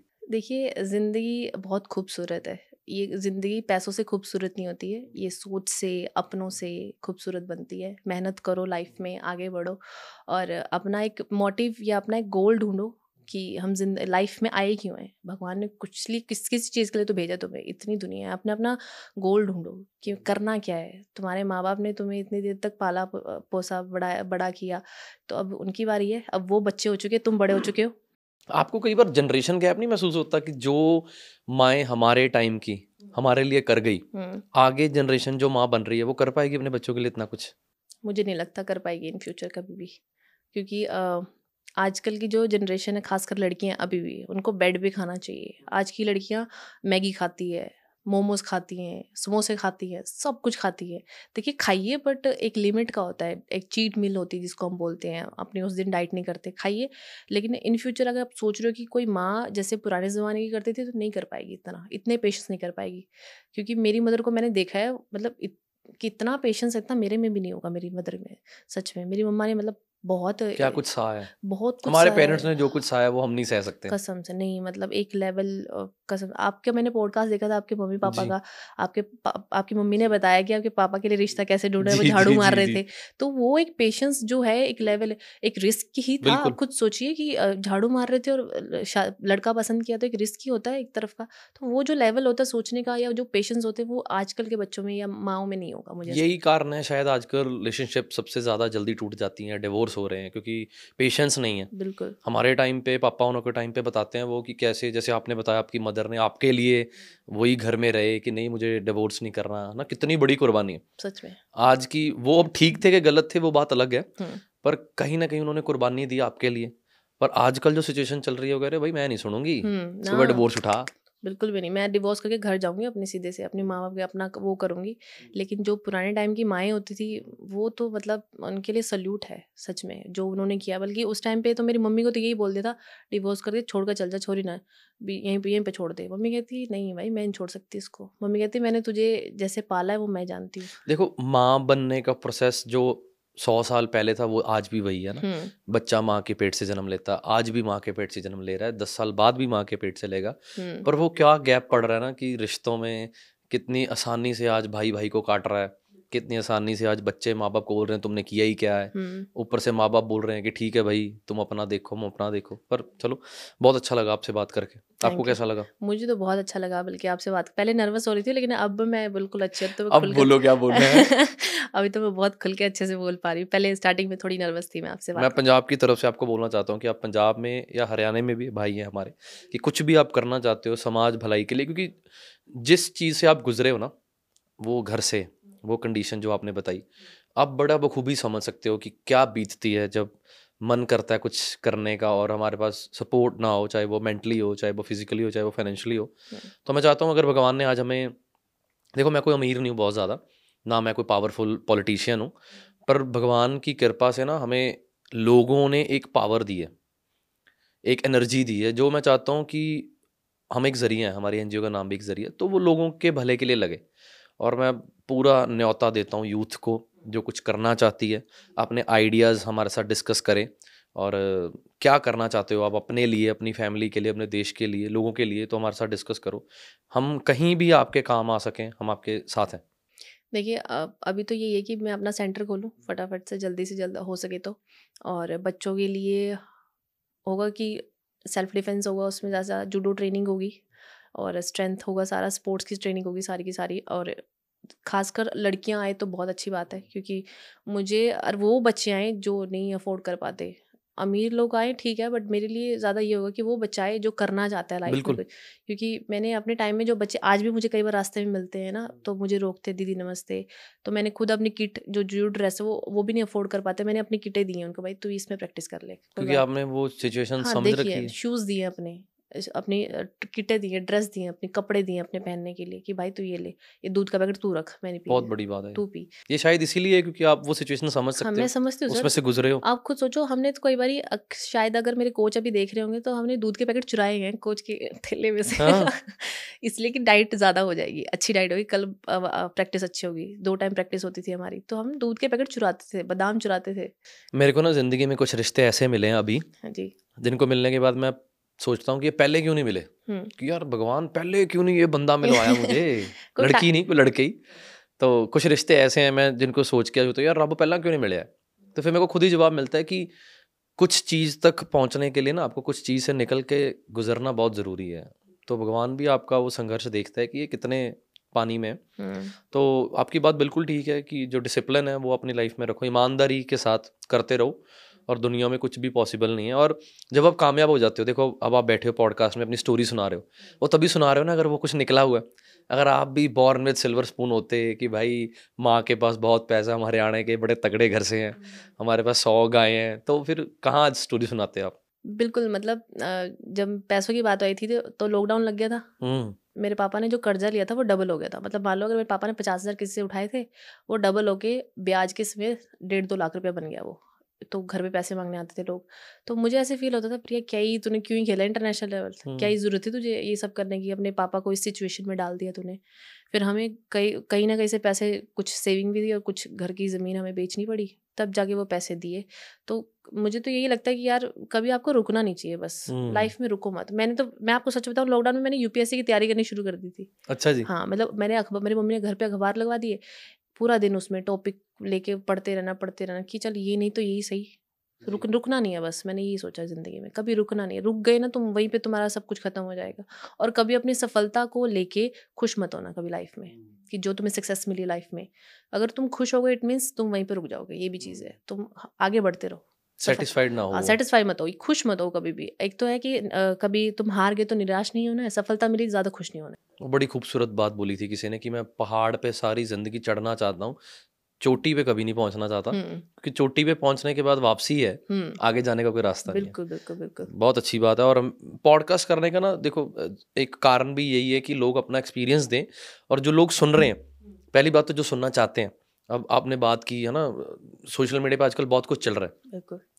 ठीक है अपना माइंड रिलैक्स करने के लिए लोग सुनते हैं कई बार पर मेरे को लगता है कि अपने आप को ग्रो करने के लिए हमें सुनना चाहिए। जैसे मैं भी पॉडकास्ट सुनता हूँ इंग्लिश पॉडकास्ट सुनता हूँ हिंदी पॉडकास्ट सुनता हूँ कि अपने आप को और एक बेहतर इंसान कैसे बनाया जाए। कोई मंजिल तो है नहीं हमारी और सफ़र है। जैसे आपने बोला कि सफ़र में अगर साथी अच्छे हों हम्म। तो मज़ा आता है। अगर हम घूमने गए हैं अकेले ही गए हुए हैं मुँह सड़ा के तो वो पहाड़ भी अच्छे लगेंगे। बिल्कुल बिल्कुल। और अगर साथ में चार दोस्त हैं तो शायद कूड़े का पहाड़ देख के भी हम खुश हो जाए। सही में दो रोटी भी अच्छी लगेगी आपको हम्म। सूखी दो रोटी भी वो भी बहुत अच्छी लगेगी अगर आपके साथ लोग अच्छे हैं। बिल्कुल मेरी बिल्कुल। जो बेस्ट फ्रेंड है वो आईटीपी में इस वक्त दिल्ली रहती है तो उसने भी मेरे साथ वही टाइम देखा है हम दोनों ने मिल के वो टाइम देखा है लेकिन जब वो भर्ती एक टाइम पे ना मेरे में एटीट्यूड आया था मैं सीरियसली बोलूँ एक इंसान में एटीट्यूड आ जाता है तो मुझे लाइफ में अगर आज तक कभी मुझे एटीट्यूड फील हुआ अपने अंदर उस टाइम पे फील हुआ था जब मेरा टूर लगा था और वो उससे कुछ महीनों बाद भर्ती हो गई थी। जब वो गई तब मुझे फील हुआ कि मैंने क्या खो दिया। हम्म, वो मेरे से दूर हो गई थी। तो मुझे तब फील हुआ था कि यार मैंने एक अनमोल इंसान खो दिया बहुत ही वो वहाँ चली गई है। तो आज तक भी कभी भी वो, वो मेरा साथ नहीं छोड़ती। मेरे बुरे वक्त में भी कभी भी कुछ भी हो फाइनेंशियली हो या कोई भी मैं रात को रो रही हूँ कोई भी प्रॉब्लम हो हमेशा मेरे साथ खड़ी रहती है हर टाइम पे। अच्छे रिश्तों का भी मिलना आपके अच्छे कर्मों की निशानी है। आपने अच्छे कर्म किए हैं कि कोई आपको अच्छा इंसान मिला नहीं तो लोग मैं अक्सर वो देखे रीलें डालते फिरते हैं कि कोई नहीं अपना आए थे सब बगाने ने सब धोखेबाज ने। और ज़्यादा ज़्यादा दोस्त भी नहीं होने चाहिए आपके। हम्म, दोस्त एक या दो। उससे ज़्यादा दोस्त नहीं होने चाहिए। इसका मतलब फिर तो आपने भीड़ इकट्ठी कर रखी है। दोस्त एक दो ही अच्छे होते हैं और वही पक्के होते हैं। जाते जाते आप हरियाणवी में कोई सोशल मैसेज देना चाहते हैं लोगों को कि सक्सेस का राज देना चाहते हैं आप? बस मैं तो नहीं कहूँगी सारा ने ठीक है? ज़िंदगी में हँसते रहो खेलते रहो अपनी लाइफ का गोल ढूंढो। शांति जो लाइफ में बहुत ज़रूरी है वो देखो। अपने माँ बाप की सेवा करो। माँ बाप तो बढ़कर कुछ भी नहीं है क्योंकि कल ना सब चल जाएँगे लाइफ में तो माँ बाप गिल्ली खड़े रहेंगे कुछ भी हो जाए। और जिंदे रहो खुश रहो हैप्पी रहो खुशियाँ बांटते रहो और जिम जाते रहो प्रैक्टिस करते रहो अपने शरीर ना ठीक रखो। बस मैं यही बोलूँगी राम राम बाकी सबको। राम राम भाई सारे ने। सारे thank you so much ma'am आपने हमें अपना इतना कीमती टाइम बुलाया थैंक यू अरे नहीं मैं तो चाहता हूँ कि हर इंसान देखो सीखने वाली नीयत चाहिए आप हर किसी से सीख सकते हो। जो बंदा सोच रहे ना कि मैं सब कुछ सीख गया हूँ बस उसके दिन नेड़े ही हैं। तो ऑडियंस को भी आपकी बातें बहुत अच्छी लगी मुझे पर्सनली बड़ा अच्छा लगा आपका एक्सपीरियंस जानकर मुझे नहीं मालूम था क्योंकि मैंने आपका इंस्टाग्राम जब सारा देखा मैं कहा ठीक है भाई चल रहा है काम इनका ना तो बट अब बैक ऑफ द माइंड हर इंसान का संघर्ष ही उसको आगे लेके जाता है बिल्कुल लोग बोल देते हैं कि ऐसा तुक्का लग गया इन तो चलो चढ़ाई होगी ये किसी को भी कुछ भी फ्री नहीं मिलता बिल्कुल बिल्कुल you have to pay something ਬੜਾ ਅੱਛਾ ਲੱਗਾ ਮੈਂ ਆਪਸੇ ਬਾਤ ਕਰਕੇ thank you so much thank you so much sir ਤੁਹਾਡਾ ਵੀ ਸਾਰਿਆਂ ਦਾ ਬਹੁਤ ਬਹੁਤ ਧੰਨਵਾਦ ਤੁਸੀਂ ਸਾਡਾ ਇਹ ਪੋਡਕਾਸਟ ਸੁਣਿਆ ਕਮੈਂਟ ਕਰਕੇ ਆਪਣੇ ਸੁਝਾਅ ਜ਼ਰੂਰ ਦਿਓ। ਤੁਸੀਂ ਹੋਰ ਕੋਈ ਸਵਾਲ ਪ੍ਰਿਆ ਸ਼ਰਮਾ ਜੀ ਕੋਲ ਪੁੱਛਣਾ ਚਾਹੁੰਦੇ ਹੋ ਤੁਸੀਂ ਕਮੈਂਟ ਕਰ ਸਕਦੇ ਹੋ। ਅਸੀਂ ਅਗਲੀ ਵਾਰੀ ਫੇਰ ਪੋਡਕਾਸਟ ਲਿਆ ਕੇ ਕੋਸ਼ਿਸ਼ ਕਰਾਂਗੇ ਕਿ ਇਹ ਤਜਰਬਾ ਇਹਨਾਂ ਦਾ ਸੁਣੀਏ। ਬਾਕੀ ਫਿਰ ਉਹੀ ਗੱਲ ਕਿ ਪੋਡਕਾਸਟ ਤੁਸੀਂ ਸੁਣ ਲਿਆ ਤੁਸੀਂ ਇਹ ਵੀ ਕਹਿ ਸਕਦੇ ਹੋ ਕਿ ਸਾਨੂੰ ਮਾਈਕ ਤੇ ਬਹਿ ਕੇ ਗੱਲਾਂ ਆਉਂਦੀਆਂ ਨੇ ਜੋ ਅੱਜਕੱਲ ਉਹੀ ਗੱਲ ਮੈਮ ਨੇ ਵਿੱਚ ਦੱਸੀ ਕਿ ਲੋਕ ਅੱਜਕੱਲ ਆਪਣੇ ਦੁੱਖਾਂ ਤੋਂ ਇੰਨੇ ਦੁਖੀ ਨਹੀਂ ਹੈਗੇ ਜਿੰਨੇ ਲੋਕਾਂ ਨੂੰ ਖੁਸ਼ ਦੇਖ ਕੇ ਦੁਖੀ ਨੇ। ਤਾਂ ਮੈਂ ਰਿਕਵੈਸਟ ਕਰਨਾ ਚਾਹੁੰਦਾ ਤੁਹਾਨੂੰ ਕਿ ਤੁਸੀਂ ਅੱਜ ਬੈਠ ਕੇ ਆਪਣੇ ਬਾਰੇ ਸੋਚੋ ਆਪਣੀ ਫੈਮਿਲੀ ਬਾਰੇ ਸੋਚੋ। ਅ, ਤੇ ਫਜ਼ੂਲ ਨਾ ਲੱਗੇ ਤੁਹਾਨੂੰ ਆਪਣੀ ਜ਼ਿੰਦਗੀ ਕਿ ਯਾਰ ਮੈਂ ਕੁਝ ਕਰ ਹੀ ਨਹੀਂ ਰਿਹਾ। ਨਾ ਆਪਣੇ ਲਈ, ਨਾ ਆਪਣੀ ਫੈਮਿਲੀ ਲਈ, ਨਾ ਸਮਾਜ ਲਈ। ਤਾਂ ਮਿਲ ਜੁਲ ਕੇ ਸਮਾਜ ਲਈ ਵੀ ਕੁਝ ਕਰੋ ਸੁਸਾਇਟੀ ਨੂੰ ਵੀ ਪੇ ਬੈਕ ਕਰੋ, ਕਿਉਂਕਿ ਤੁਸੀਂ ਸੁਸਾਇਟੀ ਦੇ ਰਿਸੋਰਸਸ ਖਾਦੇ ਨੇ। ਵੈਸੇ ਸਾਡੀ ਕੋਈ ਔਕਾਤ ਨਹੀਂ ਹੈ ਕਿ ਅਸੀਂ ਧਰਤੀ ਮਾਂ ਨੂੰ ਕੁਝ ਦੇ ਸਕੀਏ ਜਾਂ ਲੋਕਾਂ ਨੂੰ ਕੁਝ ਦੇ ਸਕੀਏ, ਪਰ ਰਿਸੋਰਸਸ ਖਾ ਕੇ ਸੁਸਾਇਟੀ ਦੇ ਅਸੀਂ ਵੱਡੇ ਹੋਏ ਆ ਤੇ ਸਾਡੀ ਦੇਣ ਕੋਈ ਹੋਣੀ ਚਾਹੀਦੀ ਹੈ। ਤੇ ਬਹੁਤ ਬਹੁਤ ਧੰਨਵਾਦ ਤੁਸੀਂ ਸਾਡਾ ਪੋਡਕਾਸਟ ਸੁਣਿਆ ਤੇ ਚੈਨਲ ਨੂੰ ਸਬਸਕ੍ਰਾਈਬ ਕਰ ਲਿਓ ਫੀਡਬੈਕ ਦਿੰਦੇ ਰਹੋ ਤੇ ਅਗਲੇ ਗੈਸਟ ਜਰੂਰ ਸੁਜੈਸਟ ਕਰਿਓ ਕਿ ਆਪਾਂ ਕਿਹਨੂੰ ਲੈ ਕੇ ਆਈਏ। Thank you so much.